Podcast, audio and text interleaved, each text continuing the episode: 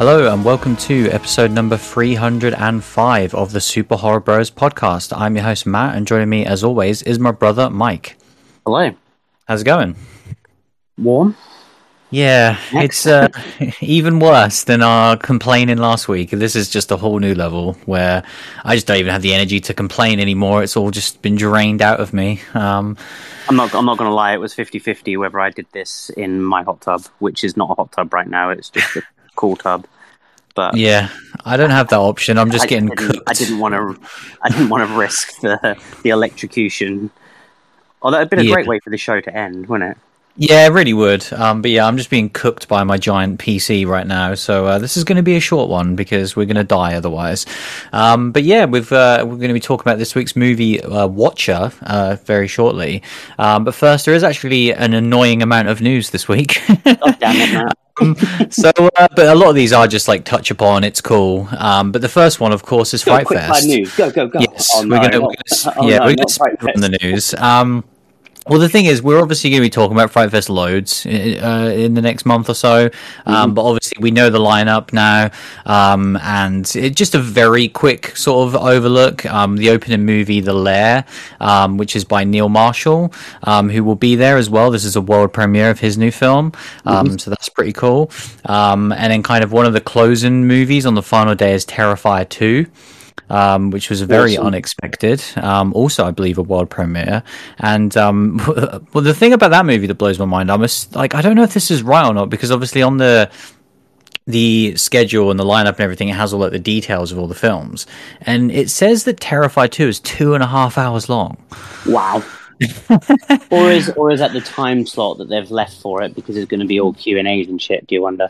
I don't know because it seems like for the rest, it's like the opening movie, The Lair, um, Mm. says ninety minutes, and like Huh? a lot of them seem to be right. So yeah, who knows? Maybe they just done an absolute madness with that film. Take a two and a half hour Terrifier. that sounds crazy. Um, and then I guess one of the other big ones is um, Dark Glasses, um, which is Dario Argento's new film. Uh, he will be there in attendance, uh, presenting his new film as well, which is a pretty awesome.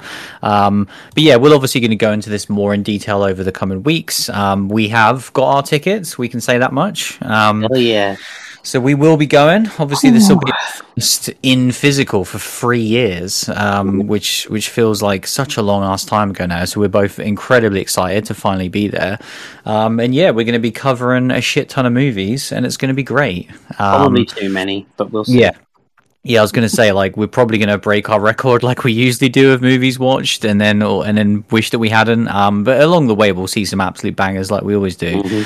Um, so yeah, like I say, obviously Fright Fest is, is there now, um, and hopefully, uh, yeah, we might see some of you guys there. Um, and yeah, we'll definitely be obviously be talking about this more as we get to it uh, by the end of August. Um, Yeah, I mean, I just, yeah. I just can't wait. Like, I think um, the lineup already looks pretty exciting. I think Mm. you know the, the the ones you highlighted are definitely kind of the standout kind of ones that you've heard of, or you know, we've got some sort of kind of link with. And but with uh, you know, looking through a lot of the the films, there's kind of quite a lot of them that interested me, and kind of a lot of them already where I'm like, oh man, like I like films on multiple screens at the same time hmm. um there, there aren't kind of too many where i'm like you know frustrated by it there's certainly kind of on the multiple screens there's the the you know the podcasts and the tv shows and not and short films and that sort of thing. And kind of you know we kind of like to seek out the feature films more from from a fright fest but i think it's a decent mix. And yeah i i i just can't wait to finally get back there after so long being away Yeah, it's going to be absolutely awesome. So yeah, that's going to be definitely one of the highlights of the of the podcast for this year. Um, and uh, another random movie just to briefly touch upon that they're showing um, is Scare Package Two. Um, which I kind of forgot about this film. Um, and so the idea that obviously this is like this small release on Shudder that we, you know, most people we probably watched on an iPad the last time round, and Mm. now we're going to be seeing this movie on, I think, apparently, according to one YouTube video I watched, so therefore it must be true, um, the biggest screen in the UK. Um, whether or not that's true or not, I don't know, but the screen is absolutely ginormous. I know that It much for looks like a monk. certain. Yeah, absolutely insanely big IMAX screen. Um, so yeah, cannot wait. Like, it's going to be mad to see that like these films on that screen because surely none of them were made for a screen that size. But I guess that's just part of the fun of it as well. Well, I think um, that is the thing. You know, it is it is that fun of Fright Fest where it's kind of taken out of this. Yeah, like you say, most people might have just watched Scare Package on their iPhone, like just whack Shudder on and watched it that way. And it's like now suddenly it's going to be on yeah, the biggest screen in the UK. It's like that. That's that's the fun of Fright Fest that we get to yeah. see these crazy movies in this crazy environment. You know, kind of a few weeks after there'll be you know the next Marvel movie gets its UK premiere on that same screen, mm. and it's hilarious. Yeah, it really is. Yeah, like I say, we will definitely be talking about Fright Fest a lot in the coming weeks. Um, next oh. up, again, th- these are a few that we can just kind of buzz through, but this first one was cool because um, obviously we we touched upon Black Mirror like not that long ago, where kind of I believe it was Variety that basically said like, oh yeah, they're doing a new season, and it, it's weird because I don't think, to my knowledge, Netflix have ever like officially announced it, um, or Charlie Brooker or anything like that. So I was kind of a bit like, okay, like obviously I'm super excited. It's been so long um, and it's cool to hear about it. But it's almost like until you see it, you won't believe it. Um, but this is cool because we've got a, a, first batch of casting news, and obviously once you get cast in, it's like okay, this thing's definitely real and is like going ahead. Um, obviously they've probably got scripts locked in. You would assume, well, actually, almost definitely, and so that's almost like the final, you know, thing that needs to happen in pre-production before mm. they start shooting this thing. Um, so it's great. Obviously, the, the actual cast itself is there's some good names in there. We've got Zazie Beetz, we've got Josh Hartnett, Aaron Paul, Kate Mara. Um, but to be honest, I'm not really that fussed about the casting. It's just more like, oh, cool, they're, they're casting people, therefore this is a real thing. Um, the only other aspect to this which was new is that Variety said um, this casting specifically spans three episodes, and it's understood that more actors will join up for future um, for further episodes of the show. Mm. So this makes me think that this is definitely a they'll probably release three episodes and then release another three episodes. Um, obviously, they've kind of the first two seasons of, of, Black Mirror on Netflix were six. Then they did obviously Bandersnatch as a standalone thing. Then they did just the three episodes last mm. time. So I wonder if this is because it's been such a long gap as well. I, I, have to imagine there probably will be more than three, but obviously, as we know of Netflix, they love splitting the shit up. So yeah, like my prediction would be we get three episodes and then like a month and a half later we get another three. And I imagine this will be probably around the summer next year would be my my guess. Um, which at that point would be over four years since we last got Black Mirror. Um, but yeah, very very exciting indeed. Um, yeah, I'm sure, I'm sure. Hopefully, we'll start to get sort of teasers and like episode names and that sort of thing. That's when you can really start get, to get in the hype, build the hype. Um, but yeah, next up, kind of another cast announcement, and this is a funny one because this has been like something that we've discussed time and time again on the show. Um, good old Scream.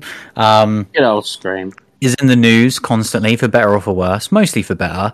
And this is just a funny one because this was like one of our major points of speculation prior to the new movie that didn't happen, um, that is now happening.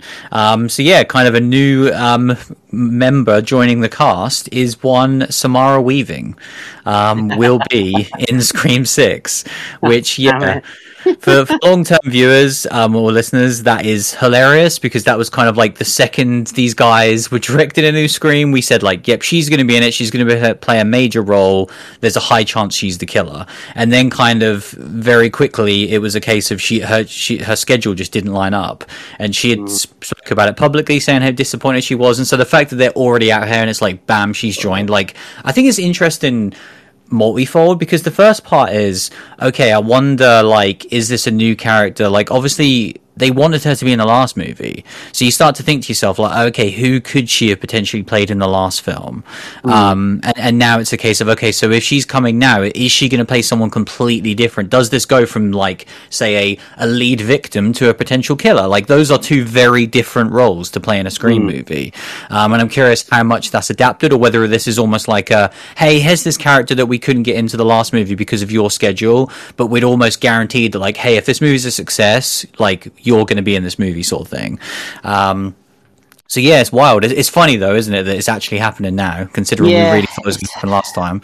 It's absolutely crazy, really. Like I thought, I thought we were beyond this, and not that I have a problem with her at all. It was just that we called it yeah. so early, and it was kind of like relief, really, when she wasn't mm. cast or couldn't make it, and um, Yeah, I mean, I think you know, I said to you at the time when we spoke about it, I'm like, oh my god, I just wish if she's in it, I I really hope uh, she's the Drew Barrymore character. Mm. Um, so you know, we'll see what happens, but uh, definitely, uh, you know, hilarious to see what happens. You know, will will we get to hear the stories of is you know is her character from Scream the the last Scream kind of turn into this, or is she something brand new? Like it would be funny to see. You know, it's kind of it's one of the hilarious things when you look back at the old Scream movies and how there are all these different scripts floating around and kind of mm. multiple versions of who the killer was. Like, yeah, w- was there a world where Samara Weaving was the the killer in the last Scream movie, the the the, the final girl, like you know the Drew Barrymore character? Like, what was she going to be, and what is she going to be now? Uh, you know, it just adds to the ever-ending kind of conversation that is Scream, which you know yeah. I'm I'm more than happy to continue. Yeah, I am at this point because, like I say, at this point, it's like they've made a great Scream film, um, and and that's kind of it, really. So, but it's going to be wild because it's kind of like all bets are off for the next one. I think this oh, yeah. is where they really change things, and it's it, it really is going to be like a one of the best sequels in a franchise that already has some of the best sequels, or it's like where they just kill Scream. Um, because I don't see this being just good or even great like this year's film. I, I, I truly think it's going to be such a major. I mean, they're taking it to New York. You know, we're having such a, a major lack of legacy characters for the first time. Like, it's just for those reasons alone, it is very exciting. I'm glad they're not just doing Scream Five Part Two. Like, this seems yeah, very. It doesn't feel safe, does it? No, which is good. Um, and then, yeah, moving on to a couple of other quick ones. Um, basically, we have a premiere date for Chucky season two. Um, oh, so, yeah, yeah, it's worth mentioning because obviously we, we love our Chucky. Um, and yeah, we will be seeing the guy in October, uh, 5th of October to be uh, precise. Nice. So, yeah, That's great awesome. news. Um, we kind of knew it was coming this year. And it's, I, I am shocked because, like, it's such a quick turnaround to just, like, you know, basically a year for a TV show. And obviously, I know a lot of TV shows do that, but, like, for something like Chucky, I don't know. It just it feels very quick, um, especially because it well, was always a case of it wasn't like they were signed on to make two seasons. You know, season two was only ever going to happen based upon the the strong performance of season one, which well, and it was you know how long we spoke about the TV show as well. You know, mm. how long have we been talking about the Child's Play TV show? Yeah, um, you know, like and, five years. Yeah, and so for, for, it to now turn around in like twelve months, mm. like I'm I'm very grateful, but it is it is definitely a big shift. Mm but yeah, it's awesome. Like I say, one easily one of like the the big TV shows that we're looking forward to for the remainder of this year. Um, next up, this is again just another small one, um, but basically, obviously, the Fear Street movies last year um, that we very much enjoyed on Netflix. Um, there was kind of a lot of speculation and kind of okay, what's going to happen with this? And it seems like by reports that Netflix are going to go ahead with more Fear Street. Um, we don't know exactly what that means right now. Um, basically, R.L. Stine was out here talking about it, saying that they are going to be making more of it for for Netflix, and it was a big hit for them. And then those kind of rumors have been confirmed that Netflix is indeed in development on more Fear Street, um, which first and foremost I think is great. I, I definitely think it would be bold to do like a trilogy of movies again. Like it would be cool because that is like their thing. Um, but it would be either way, if it was just here's a standalone movie or here's a mini series that's six episodes, like I think Fear Street was a cool enough thing and it was unique enough that like I definitely want to see more of it. Um, do you do you want to see more of Fear Street after the trilogy? Yeah, for sure. I, I think it's such a you know it's such a strange thing as to like what this could possibly be because it felt like the Fear Street movies that we got were certainly kind of you know obviously had nods to, to the R.L. Stine, but I don't know how much they were kind of based off it. It felt like they were kind of mm. trying to do their own thing as well, but, but engulf some mythology in. So it's like, do they continue that? Do we just get standalone episodes of the actual books? Like, what what do we get? You know, it's kind of like you said. It kind of feels like what they did was so unique with the with the Fear Street movies. It would be cool to kind of see that be the thing that Netflix tried to do, but it'd be mm. incredibly difficult to do it again. Yeah, for sure. But yeah, it'd be interesting to see like what this turns out to be. Um, and then yeah, lastly, in this sort of bumper news sex- segment, which is uh, mm. actually quite lucky, seeing as Nope is out in just a mere few days in the states. I was going to so, say, enjoy the news right now. yeah, this is it. Like I say, we'll probably just be discussing like what movies we're looking forward to at Fright Fest for the next few weeks because yeah, there will not be any news. Um, but That's lastly, um, a little bit of Rob Zombie news. Um, obviously, we we kind of know a lot about That's the perfect uh, way to cap off the news for a few weeks. Yeah.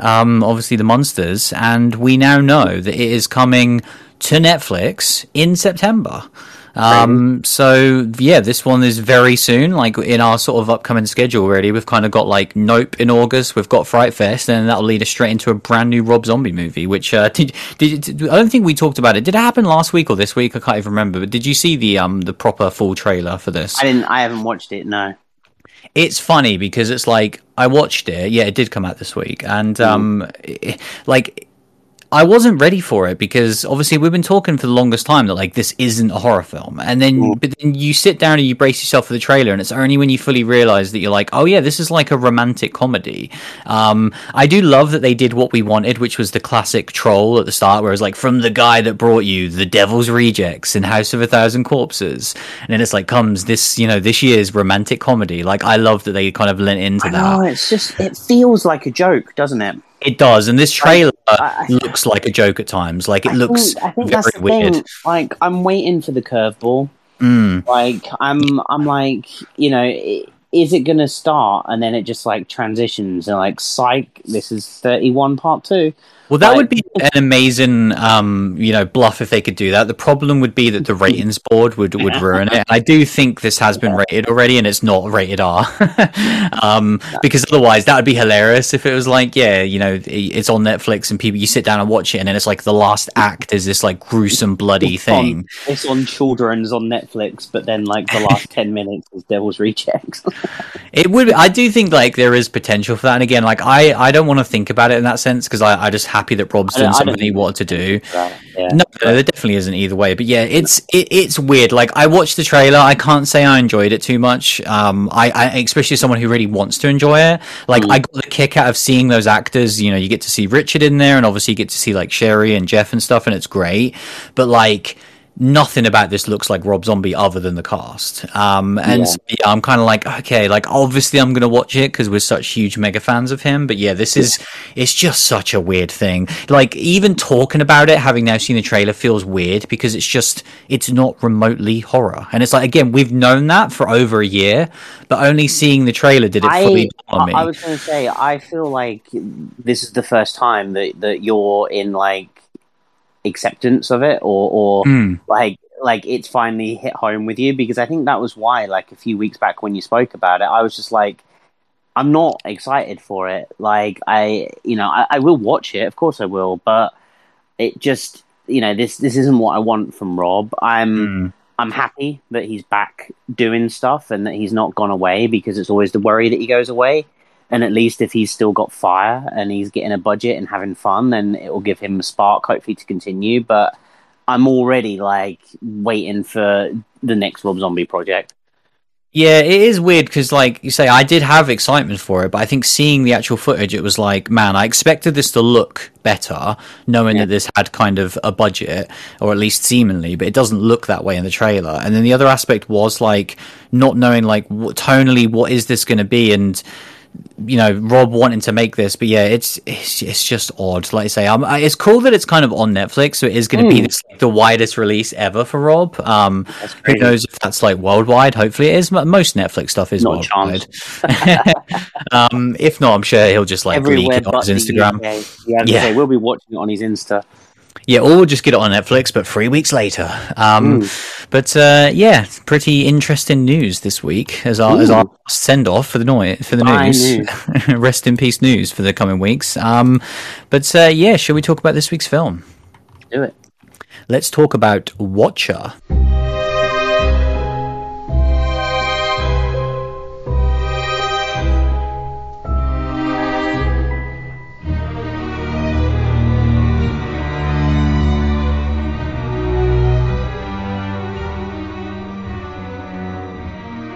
Yeah, this one kind of. I guess we haven't really talked about this much on the podcast previously. No, um, if, if at all. Yeah, because I don't think it's really been the news. I've been aware of it based upon both kind of the lead and the director, because they're kind of people that we've definitely seen and heard of before. Um, which I guess we can just get into now. Really, kind of the director Chloe Okuno. She directed um, one of the segments in VHS last year. Mm-hmm. Um, it was the oh god, what was the name of that like rat creature? I can't remember what it's called now. I should oh, remember. I don't know what I don't know what the segment's called. Hail, Hail Raatma. I think it was Raatma. Was it Raatma? It was something like that. Let's go for it. It sounds right.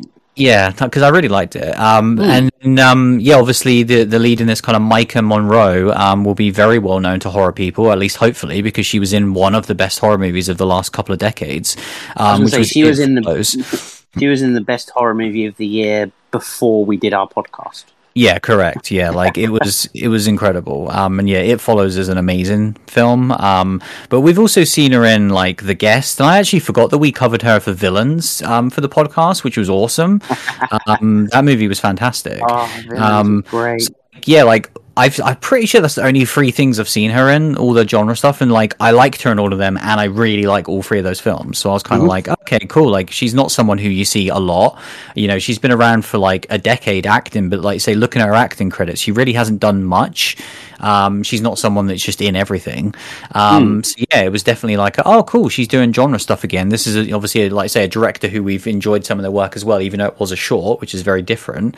Yeah. Um, and also, this one came out a while ago, and um, I have seen like a lot of buzz. It is definitely one of those ones that is mixed, um, but for the most part, it was like very highly regarded by people, mm. which you never know with horror, as always. but I always like to get a sense of well, at least if people are talking about it, then it's worth having that conversation, isn't it? Um, well, I think that's the thing. Yeah, if enough people are talking about it, we should be talking about it. But I'm always, I'm always a tad nervous mm. when it's something that hasn't naturally fallen in front of us, and uh, and and then there's buzz about it. It it doesn't always pay off, but I think you know, it's yeah, I'd say it's less often than more often it pays off. But you know, yeah, you are right because I do think, all jokes aside about us ignoring the news for the next coming weeks, I do think we generally have a good idea of the stuff that's coming out and the stuff that I know will appeal to us and will make a yeah. good conversation. You know, I think there are certain movies that do come out where I'm like, oh yeah, that's not even on my radar because I know that either a it won't be a good conversation or it just won't be up our alley. Like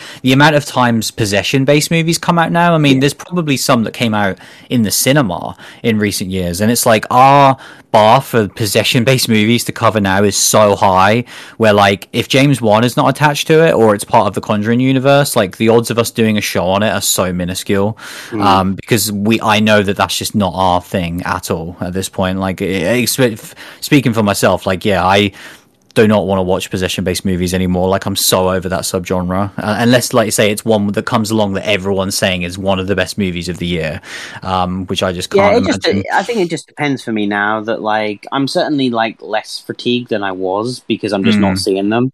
Um, yeah, I'm, not, I'm, glad and, we're not. and, and, and it's something you know. It's like yeah, if it's a slasher or a home invasion movie, I'll just I'll just watch that shit all day. And yeah. yeah, whereas like yeah, the the possession the possession kind of subsection of horror, I'm like, okay, let's just let's just cherry pick these ones, and it's the same with you know other subsections. It's just you you know you know which ones you, are going to gravitate towards. You know, yeah, if you give me a, if you give me a post apocalyptic home invasion uh, slasher movie, then I'm I'm going to watch it. Yeah, for sure. I, I, think it was funny looking over like the Fright Fest lineup over the weekend, and obviously you kind of that's what you go off uh, with a lot of those films It's like reading mm. a very short synopsis. And oh, it's the I love it. It's it's the closest. Just just on a tangent, like mm. it's the closest you get to that old VHS style. Yeah, like I, I find like when I'm looking through the Fright Fest selection because I'm literally like I don't want to watch a trailer. I want to see one picture of artwork and I want a blurb and that, yeah. that's my sole purpose of of deciding whether I'm going to see this movie or not. And it's it really does throw me back to that VHS era where I'm like, yeah, that that's all I need. Like if you if you have like there's a couple of movies where I'm like, the image alone, I'm like, oh, yeah, mm. I'm hmm. seeing this one. well, it's fantastic, isn't it? Because, like I say, that is such a thing that's forgotten now. And I, you know, we, we think back to previous Fright Fest of like, I remember seeing the artwork for Red Letter Day, and I was like, oh, that looks cool. It stood out, and we watched it and really liked it. And similarly with something like Life Changer, and I've I've definitely spotted a few already this year of like because because like I say they, they don't all have like amazing artwork. Like some of them do just have a very boring sort of moody stock image, and you're like, oh, okay, like this isn't gravitating to me as much. Um, but back to the mention in the synopsis thing, like it's mm. funny because the amount of times it says like, oh, they're haunted by a ghostly presence or something. Like, I just yeah. stop reading. I'm just Next. like, oh yeah, like that is definitely for me. Um, yeah. But yeah, I guess what what is the Watcher about anyway? The Watcher, well. Um, so our kind of lead is played by Maika Monroe, Julia, and she's basically um, uh, an American who's moved to Bucharest, I think they are. Yeah. And um, she's moved there with her boyfriend, or no, husband, isn't it? Husband, yeah. Husband, um, Francis. And basically, he comes from Bucharest and has got a job back there, so she's moved back with him and she doesn't speak the language. She's learning the language, so she's very much kind of a fish out of water. And she's basically just moved there for him and doesn't have a job, doesn't have anything, you know, no friends, no family. She's very isolated. And the movie kind of, you know, the, the whole kind of setup of this movie is to really ham home kind of how isolated she is in this kind of in this country. Her husband is working a lot because he's got this big job that he's moved there for. So she is spending a lot of time in the apartment on her own and just wandering Bucharest on her own and kind of um, I think the movie does a great job of kind of showing you that language barrier in the even just simple interactions like buying a newspaper. She just she just doesn't get to interact with people because they're she knows what it costs and so she hands them the money. They talk to her in a different language, and she just kind of nods and walks away. You know, so she doesn't even get to have those ordering a coffee little interactions. You know that that you could get if you are feeling alone. Um, and kind of as this as as we kind of see her kind of in this world, kind of feeling isolated, she starts to get more and more kind of um, I guess jumpy and tense and kind of the whole movie is kind of like centered around is she seeing things that aren't there or is she seeing things that are there and is she in trouble? Because she starts to see um, a neighbor in a window opposite her that, that is this figure basically at a window that is just always watching out of the window. And she gets to the point that she thinks that he's watching her. Um, but the flip side of the coin is is that she's in the apartment all the time looking at the windows at other people so you know, and and yeah, and there's kind of a couple of scenes in the movie, kind of you know, a bit later on where, for example, she goes to the cinema and feels like she's being um, stalked, and she's su- at the supermarket and feels like there's someone there following her, and it's kind of you know the the whole kind of um, you know deep dive into the movie really is kind of how much of this is in Julia's head is she seeing shadows that aren't there, or is she seeing shadows that are there, and is she in trouble because she is very much on her own? Um, and yeah, I mean, I guess I guess that's really what this movie is building to when we get to the final scenes. Yeah, definitely. Like it is the very definition of a slow burn, mm-hmm. um, where, like you say, you have this one lead character who you're pretty much tied to throughout the entire movie. Mm-hmm. Um, like I say, you you have a very limited amount of other characters that speak English, um, yeah. mainly kind of her husband, then also this neighbor that she the befriends, neighbor, yeah. who who again is hardly in the movie. Like she's only in a Ooh. few scenes. Um, so for, yeah, for the most part, we are just witnessing Julia living a very boring life, just sort of pottering around doing essentially nothing. um, and just like just like wandering into buildings and look at architecture. Yeah, it's Which just. I've got to be honest. That's not a great way to make friends in a different country. Like, no, like I appreciate that she's at least learning the language. You know, that's a hmm. good thing to do while you're there. But it was like, man, just do something because it is just a weird setup of like, okay, you've moved to this other country, and then there's there's only really one scene where she talks about maybe what she did as a job, where she talks about that she was like an actress, mm. um, but that doesn't seem to be that important to anything. It's just kind of like a throwaway little thing of like, oh yeah, I, was, I thought I was gonna be an actress, but I felt like it was not for me. Oh no, it is actually important. I just remembered something in the finale. Never mind. Okay, that's not too bad. Um, mm. I won't say that because it's spoilery. Um, mm. But yeah, I mean, I guess we're we're just into our thoughts now. Um, hmm. It was like movies like this are always slightly frustrating because you get sort of around 15 to 20 minutes into it and you kind of know like okay this is just going to be it. Um, it's going to be a lot of the same sequences with kind of slight variations until you get to the finale. And so you kind of just have to be in it and it's almost like i just get bored of criticizing movies like this at a certain point because i'm like that's what they're going for and and certain mm. people will love this and certain people it just won't be for them. And i'm kind of like uh, trying to view it critique uh, like critically i'm like it, it's pretty competently made. I don't i don't think it's like super well made or anything like that but it's just it, it does there is certain certain scenes that i do think are cool. Um, especially when she's like moving around. I think a lot of the stuff that's in the apartment does get very boring. Um, but it's definitely a lot better when she's kind of walking around and kind of thinking that she's always being watched. Boring. Yeah, very like, drab. Yeah, there's like just, there's just not a lot that can. You know, we need some excitement in the camera work, but there's nothing mm. that can be done because it's just a very open plan, boring apartment. Yeah, like that's the thing where if you really start to hone in on how you would make a movie like this better without obviously completely changing it, you would say, right, the production design of these mm. locations that you're going to be primarily set in, they need to be more interesting and they need to have more stuff going on. Like there could have been another element that you add to Julia of what she's doing in her life. You know, maybe she's like a painter and that's something that she does in the day or, you know, there's, there's so many different things that you could add that would spice up just Ooh, the the ansi artist. We've not seen that before in a horror yeah, movie. definitely. I say this movie's already yeah. Well, she could be a struggling yeah, writer. This, this um, is already a goddamn stereotype. They're just yeah, let's just bring in like this classic trope of what they're doing to be. You could just see you could just see this character taking her MacBook to a coffee shop and, and sh- with a blank page, yeah. you know, chapter just one with nothing under yeah, it, typing dots.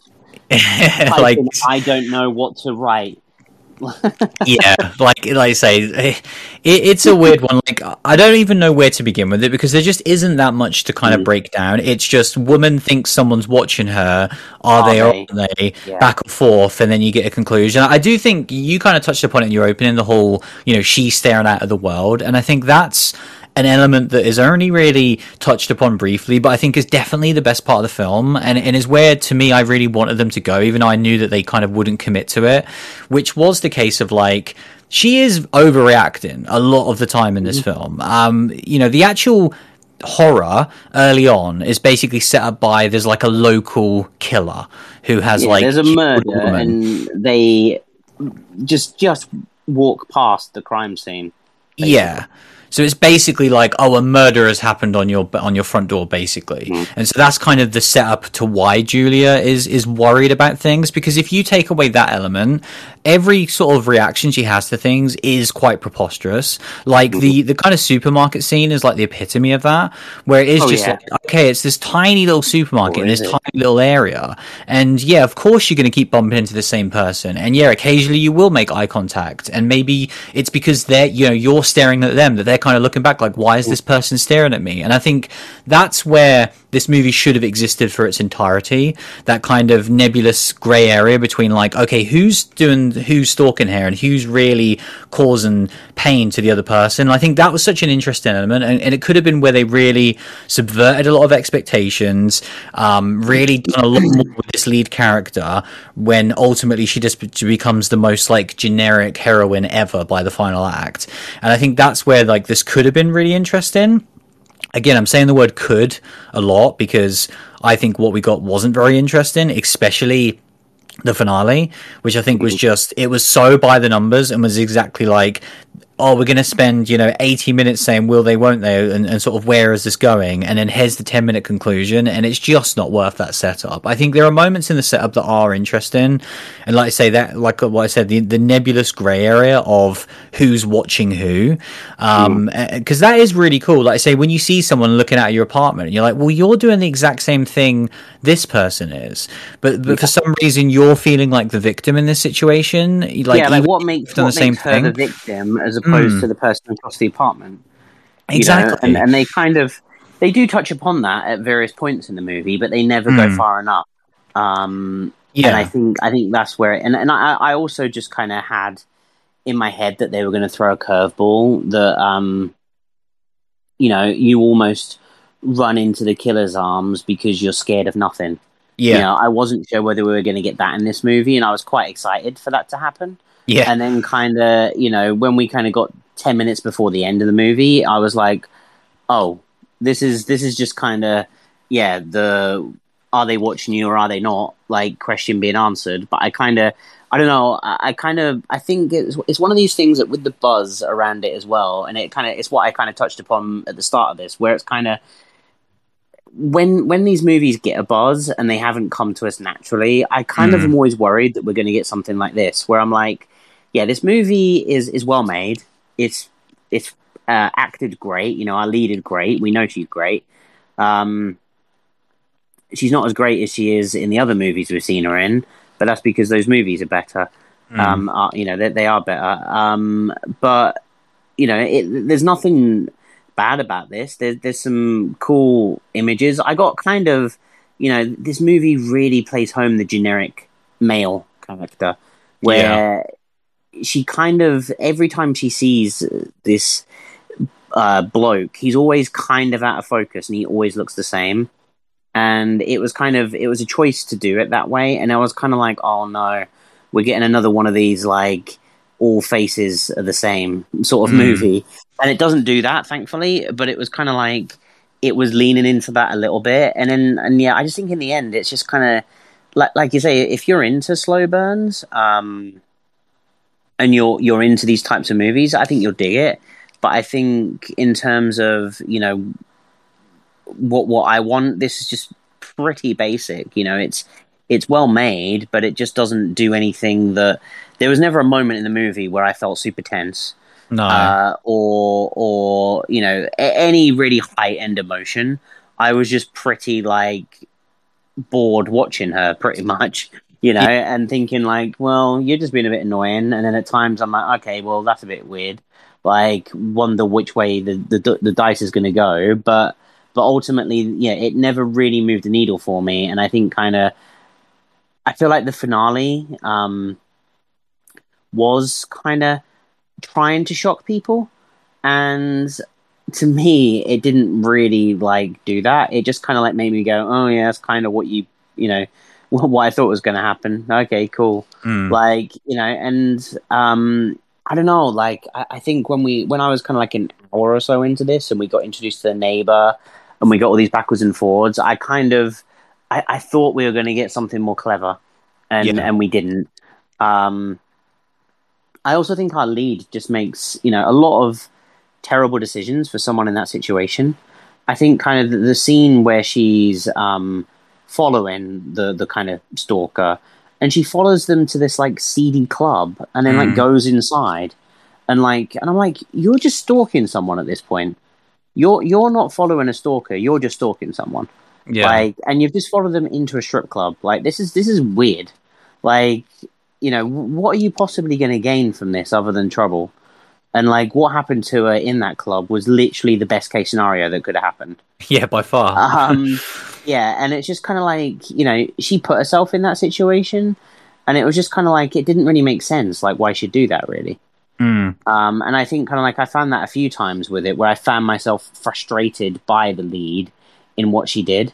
Um, you know, I think we've kind of I can't remember what the horror movie was now, but I, I joked and said once when we were talking that like this person did exactly what I would do in any given situation.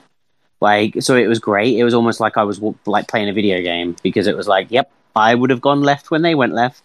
Whereas, yeah, with Julia, I, I felt very disconnected to her because I was just like, you, you're constantly doing dumb things that I wouldn't be doing in this situation. Yeah, it was hard to get a grasp of what this character is, and I think that's Mm. why I was expecting a big grand reveal in the final act because and I don't know if that is obviously based upon this having a good reception. Mm. So when it is a case of like okay, you know people really like this and it's like right, what what do I learn about the movie? The movie's called Watcher. Within 10 minutes I know it's about this single character being watched. Um the, it's the the lead is played by an actress who is very well loved in the horror community. I'm like, okay, how you know you could easily subvert this. I think that's why I just got so stuck in my head of like I really thought like there's going to be a reason why someone is watching her, and it's probably because she's done something bad in the past.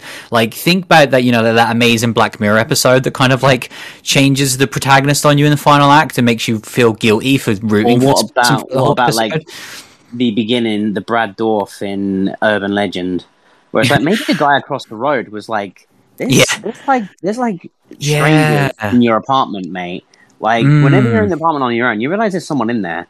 Like, oh, I get chills just thinking about that. Like, Yeah, that's awesome. like, yeah, like yeah, there's so much like potential there, that, like, yeah. someone would be watching you to like say whether to mm-hmm. help you or whether you know you've done something to wrong them at the past, and they're being like, wait, is that that person who you know killed my daughter with a car last year, drink driving? Like, there's so many different things, and so I think the fact that ultimately it is just nope, it's just a boring paranoid character who then you know there's a finale. I think, like I say, there's there's other potential with like the husband, for example, who is he's just disappearing for, for hours on end. And I'm like, okay, they've got to do something with this where it's like, there's clearly something dodgy going on here. Mm. I think there was potential for something awesome, which was her secretly learning Romanian behind his back to surprise Mm-hmm. him as a gift. And I was, as soon as they introduced that, I was like, oh, that's sick. She's going to really, you know, she's going Yeah, find out gonna something. And I'm mm-hmm. like, that's cool. And then the fact that that reveal was such a shit scene that that did nothing. That was just like, yep, he's a bit of a douche. Like ugh, that was that was a major disappointment. And that's kind of Yeah. like the final scene that leads into the final act, where I was like. Oh man, this like big thing that you set up early on has now paid off in a really disappointing way, and now we're in the finale. And like I said, I didn't think the finale was bad, not by any means. It's it's a good ten minutes for what it is, but it was like the if I had to make a list of all the outcomes, it would be the most boring. Like, yep, it's a horror movie outcome. Like, nope, this movie has not done anything that deserves this kind of cool rep- reputation of. I really thought it would subvert expectations and do hmm. something I didn't expect. When ultimately it was just it's a very very slow burn that is well done that has a decent conclusion. And coming out of it, I'm like, that was the most okay movie I think I've seen this year. Like it's none Yeah. of it's great, but it's not it's not bad either. It's just it's so painfully okay. Um, and like I say, I think if this presented to us like a Hellbender, for example, that we knew literally nothing about, that it just fell out of the the heavens in front of us, we'd be like, oh yeah, it's pretty good. But I think the fact that I know people were literally talking about this as potentially one of the best horror movies of the year, I'm like, Yeah. I just don't, I just don't get that. That's like, insane. no. So yeah, it's uh, I don't really have too much to add really because there isn't much to talk about this film. Like, No, I think that's it. Like, I mean, you know, when I gave the synopsis, it was almost like that's everything in the movie. You know, we have we have the scene in the cinema, we have the supermarket scene that we spoke about, and then it's like, okay, well, do we just spoil the ending? Like, I don't really feel like I want to, so no. you know, but nor do I feel that precious about it. I just kind of, you know, th- I, I I think that's how I was. That this movie just didn't move the needle for me. Mm. That like I never felt angry or annoyed that I could get like something to talk about in the podcast because I was angry and annoyed and I've never and I never fell in love with it. I was just like, okay, cool. Like I I was pretty zoned out while watching it as well. I, I got to be honest. Like the movie definitely didn't keep my attention. Mm. Like um I think you know when we had these flow scenes, it was just once you once you once we'd seen one of them, and as you said, kind of twenty minutes in, you know what you're going to get for the next forty to an, forty minutes to an hour, because you then you you pretty much know that this is going to be a slow burn. That then you you get you know the twenty minutes of crazy, um, and it's like do the twenty minutes of crazy. Are they worth what we're wait what we wanted? And yeah, for me, the answer is no. There, there really is just so much copy and pasting of certain scenes as well, where it's like, okay, we're doing this again. Like you mentioned how early on they kind of do the whole people are speaking Romanian and she doesn't understand. And I think, like I say, early on that gets across the point of, you know, her being fish out of water, Yeah. her not fully understanding. I think it's also, like I say, to me, it was perfectly setting up a, a really cool potential late game reveal, which didn't happen. Um, and also it's funny because I watched this movie with subtitles on and every time they are speaking Romanian, it just says in closed captions, speak in Romanian. Um, so clearly, you know, you're not supposed to, you know, know what they're saying. It is purely just we are the character Julia, and it is just we're we're just letting them talk, and then we're waiting until they're finished talking, and then we either ask someone who can translate to translate, or we just Or don't find out what they said. Oh, that's Um, great because I did wonder that because I watched it without subtitles and I kind of, I kind of thought to myself, if I fucked up here? But, I, but, but after like ten or fifteen minutes in the movie, I was like, do you know what? I'm going for the Julia experience. like, you know, if, That's what I if you know, she, she's my lead, and so if she doesn't get to understand, I, I don't get to understand, and I was I was cool with that. But I'm kind of glad that that was the point. Well, it's funny because you say some of them are really long, like especially later on when, when we get like of kind are. of her understanding. It is just them back and forth saying stuff, laughing, joking, and we're not getting any of it. And then obviously we get a couple of shots of Julia looking as confused, and that is very much them being like, right, we want you to be as confused as Julia and kind of out, out of the loop. But yeah, it's it is a I like frustrating that one. as an idea as Mm. well, though.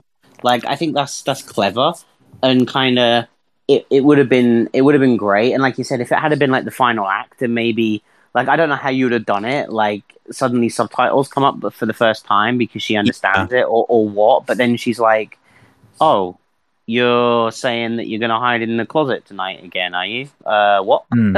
you know, I, don't- I, like, I don't know what it would have been. But. But it's just a really rubbish. That's basically what yeah, she well, does. like, oh, you made a joke about me. Oh, that's not yeah, cool. yeah, like, oh, exactly. And I- like, I it's irrelevant to the plot.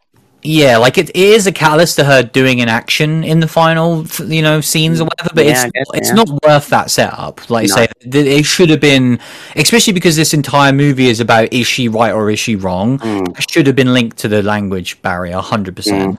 Um, but yeah, I think it's that is why I am just a bit frustrated with this movie because I do think there are a lot of good ideas in here, and I also think that as a basic idea of someone just watching you, I do like that. I think that's good enough Oh, for a I really setup. like it. Yeah. Yeah, and I think that it's it's visually does look cool when you see just a figure standing in a in a you know dark room looking at you, and you and you do make that thing of like, are they looking at their reflection? Are they watching something else? Are they looking directly at what I'm doing? Like I always like that, and I think that that's where this was majorly frustrating because I ultimately wanted the movie to just I really wanted them to throw our lead under the bus at a certain point because I thought that there are times when I think she's overreacting and she's not acting in a way that a protagonist that I should fully root for should act.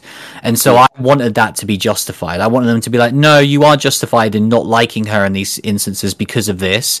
Whereas by the end of it, it was like, no, she is just the generic heroine, and we really hope that you really like her and want her to kind of succeed. And by the end of it, I was like, no, like I, I'm almost annoyed now that you're justified in your craziness. Um, so yeah, it is it is a frustrating one by the end of it. But I think as far as like recommendations go, um, I, I wouldn't recommend it. Like I say, I don't hate it, and I definitely can see why people would dig this sort of film. Um, and even though it wasn't for me, I still think overall it was just okay. But at, at this point, as we've discussed time and time again, not only seeing a shit ton of horror movies for the show, but even just looking at you know recently and this year in general, I can't recommend a movie that is just okay. That there's so many better stuff out there that would- that would warrant your 95 minutes better than a film like this, in my opinion. So yeah, I wouldn't recommend it. Yeah, I'm. For me, like as you were talking, I was thinking to myself, it's funny that you know we spoke about VHS and the the last kind of thing the director did was a short Mm, because I'm like I feel like this is a short, yep, you know, definitely. and and this this would work as a short if this was in VHS. And it was like, oh, you're being watched for a bit. What's going on? Okay, crazy ten minutes of mayhem. Like, Yeah. would have been like, oh, that's a banging segment in a VHS movie. But for for ninety minutes, yeah, I'm I'm the same as you. Like, the, I, I can't recommend it. I think it's it's not bad. It's it's far removed from being bad. Um, but it but it's far removed from being really good as well. It's just it's just bang average for me, Mhm. and you know, it just kind of it does everything competently and uh nothing like i say it just never moves the needle for me up up or down um so yeah f- for me it's not a recommend either The funny thing, just as a last point, is like this movie is almost like the exact counter opposite of, of the movie that we covered last week, which was like Crimes of the Future has so much going on for better or worse that you, you we couldn't even possibly cram it all into a show. No. Whereas I think this has so Yeah, little. we nailed it in ten minutes with this. Yeah. Whereas, uh, yeah, I feel like we've just gone over the same things because there's hardly anything here, and, and then, like I say, this just didn't really make me feel anything. And I think it's an extremely forgettable horror film. Like by next week, I'll have already forgot this film. Whereas, yeah, Crimes of the Future, even the stuff that I didn't like, I'm still thinking about, and then all the things that I did like, I'm still thinking about. And it is just a, oh yeah, people will love it, people will hate it because they'll they'll want to talk about it. Whereas I feel like for most people, this would be a, you throw it on, and maybe it killed an hour and a half in the evening. Um, but I don't, I can't imagine that. That's the thing that surprises me about. I wonder if come December people will still be talking about Watcher, or, or whether it just kind of hit people at a right time when they, when they maybe hadn't seen too much. Um, I, I don't know. I really don't know. It sounds harsh, but yeah, I Did, don't know. Uh, just as a side note, though, did you do some research? Is is Viggo Mortensen okay? I haven't yet. No, I What are need. you to, doing? I need, I need to know whether he's okay. I want to, but I kind of don't because I feel like it adds such a mystique to that film. Not someone, knowing. can someone listening just just slide into his DMs and be like, "Yo, Viggo, you okay, bro? Like, do you need a strepsil or something?" Because you know, I I am concerned about him. I feel Two- like two weeks gone from from the movie. I, I'm that that's my biggest takeaway is that I'm just concerned for Viggo. We, I will find out before end of Okay, year because you. I feel like at that point it's going to be a case of if he's not okay, I feel bad, and if Yeah. he's perfectly fine, then he's in contention for best actor this year. Correct. Um, so we we will need to uh, decipher that by the end of the year because it literally makes a case of will he is he even nominated or is he walk in that Yeah, category? was say, is he? Yeah, is he just really ill and we're worried about him, or or yeah, is he is he the go? exactly. Like there is a massive difference there that we will have to find out, and unfortunately, you don't get that answer from just watching the film. You have to do some outside research, as is the, the tradition with Cronenberg stuff. Yeah. Um, maybe he can give us that sort of 400 page setup and treatment to the film that was Mate, missing. Cronenberg movies only begin when you've watched it, and then you start looking into it. That's what I've learned. definitely. The, a Cronenberg movie is a twelve-hour experience, and two hours of that is actually watching the film. I also feel like you need a good 30 year gestation period after it before you can Correct. Yeah, you're right. You're right. I, I think we should only count Crimes of the Future in like 2030. yeah. we'll, we'll we'll then we'll then put it in our best of or not in that year. Yeah. Because until then, it's just not worth it. No, but I completely agree. So yeah, that was our Wait, reboot. wait, wait, wait. With, with, Crimes what of the Future. oh, and we also talked about a movie which I think perfectly sums up this movie, uh, Watcher. Um, we will take a quick break and we will be right back.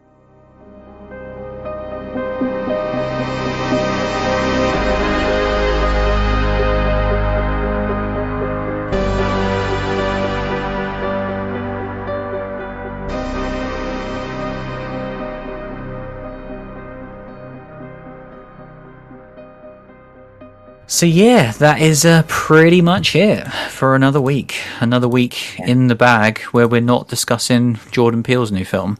We're not, Um, and we're just trying to stay alive in the heat. Yeah, so yeah, we've got a few weeks to kill before then. So we'll, pr- I imagine there isn't really too much on the old back burner, and especially after seeing a movie like this week, I feel like we need to freshen things Craven, up. Craven. So yeah, I think it's a bit of the old uh, Sir Craven next week, um, which will be fun, uh, very fun indeed. and then uh, You yeah, right, bro? you're right. it's the heat. The heat's killing me. I know. I was like, he's gone. We we got so close. There's just no saliva in my mouth right now because I've sweated it all out. Um, but yeah, and then uh, we'll be obviously we've got a TV show to talk about as well, Resident Evil, in the coming weeks. So uh, Yeah. we'll try and find time to talk about that, and then we'll probably uh, out of uh, kind of protest have a week off, and then come back with uh, the movie that we're all waiting for. Um, So yeah, that'll be. Feels right. Yeah, that would be a nice way to to, to kill the the next few weeks. Talk about an old movie, talk about a TV show, have a week off, and then talk about hopefully uh, Mr. Peele, which I just yeah, I just the, Uh. the one thing I am disappointed about this whole delay is that we just don't have that level of hype like we should. I know what you mean. It's like, oh, we have to just burrow underground. Yeah, because I wanna I wanna I want to jump into the mosh pit like the Mm. second the, the song starts, you know, and and we can't do that. We've obviously talked about certain theories and stuff weeks ago, and, it, and it's already a shame a little bit because obviously there has been newer trailers since then that we've been avoiding anyway. Mm-hmm. But it's like I would have loved to have had that whole right. Here's our full breakdown of like what we actually think this movie is going to be about and stuff, and see how hopefully wrong we are. Um, but yeah, it's almost like it's irrelevant because people have seen it anyway. But also at this point, there I know there's new trailers out there that probably give mm-hmm. away more than I'm already aware of. So it's just kind of like we don't get that part of it, but hopefully, I mean, at the end of the day, the the most important part by far is that we get to see this movie and hopefully it delivers. So, um, yeah. there I think as well, like US listeners, like we would we would quite like to just stay in that media silence. Like we yeah. we don't want to know anything right now. Like yeah. I think I, I would just very much like to have our episode come up when we have thoughts on it and uh, from everyone and until then we're going to pretend this movie doesn't exist yeah, for sure. Like, there's a reason why we're not looking at news or anything. Like, I won't be checking any correspondence or Twitter or anything for the next few weeks, um, just purely out of missing it. So, yeah, you may as well wait until uh, we will be seeing it, which is uh, 12th of August. So, um, I tell you what, though, I did get an exciting 4K this week. I've not watched it yet, but I'm oh. very excited to to have the 4K in my hands, and nice. that is one of the movies of the year, uh, which is The Northman. Oh God, I need to buy that. I forgot it's already. Did it only come out like yeah. last week? Came out this week. Yeah. Oh, I yeah. need to get that for the 4K. Like, I'm very excited to give that a rewatch. Yeah, that is easily one of the movies that I've wanted to rewatch the most because mm-hmm. like one movie I will just quickly touch upon is I rewatched uh, Fresh over the weekend and okay, yeah. like absolutely loved it again. But I feel like that's one of those movies that your opinion just isn't really going to change. Like it's just it's no. a great film. I really enjoyed seeing it again. I was like, yeah, this is I think probably the most underrated film I've seen this year, and I don't understand why people aren't talking about that um, because it's a fantastic horror movie that just ticks all the boxes. Like it's original, it's got amazing acting, it's got super awesome scenes of horror in it. Um, and yeah, I, like you said, it's one of those things where it's kind of you you know all those things, and those things are absolute. Mm. And so just watching it again just cements that. Whereas with the Northman, I'm like, was I just in a really great place when I watched this? like, will I always be in the mood to watch some like Skarsgård Viking epicness? Like, I feel like I will be, but I don't know that for a fact. But I know I know for a fact that I'm always up for a bit of fresh.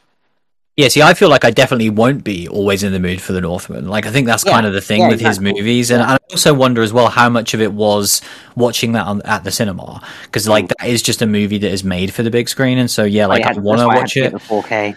Oh yeah, but it's it's it's not the same. Um, it's but same. it's it, yeah, I, I definitely cannot wait to watch that movie. It's a, it's a special special film. Um, so yeah, we've uh, I'm pretty I'm looking forward to it. Like next week's going to be a fun one. Obviously, ranking Wes Craven is back finally, um, and it's in it. Like how do you know? Do you, people under the stairs. Yeah. Do, do you know like how, have you seen this movie much? Because I I know I've only seen it once. Um. Yeah. I've only I've seen it a couple of times. Um. So I yeah, I mean, I I don't think there'll be any surprises for me with this one. Mm. Um, in, in a rewatch, I'm pretty sure I know what I think of it, but I'm I'm happy to kind of refresh myself on it. Yeah, I'm looking forward to it because I've only seen it once, and it was I, it's definitely out of all these because very much looking at ranking Wes Craven overall, there was very much the here's the movies that I love that I've seen dozens of times, and then here's a bunch of movies that I've literally never seen. Whereas this is one of the few that I I don't even know if there's many others like this that I've only seen mm. once and, and, recently as well. I I picked this up on Arrow, and I, I remember briefly talking about the show. I, I want to say probably 2018 was when I first mm. watched this movie. Um, so obviously it's been a few years, but um, yeah, we will we will be discussing that next week. So look, uh, we'll look forward to that one. Um, but yeah, that was episode 305. Uh, thanks for listening as always, and we'll see you again very soon.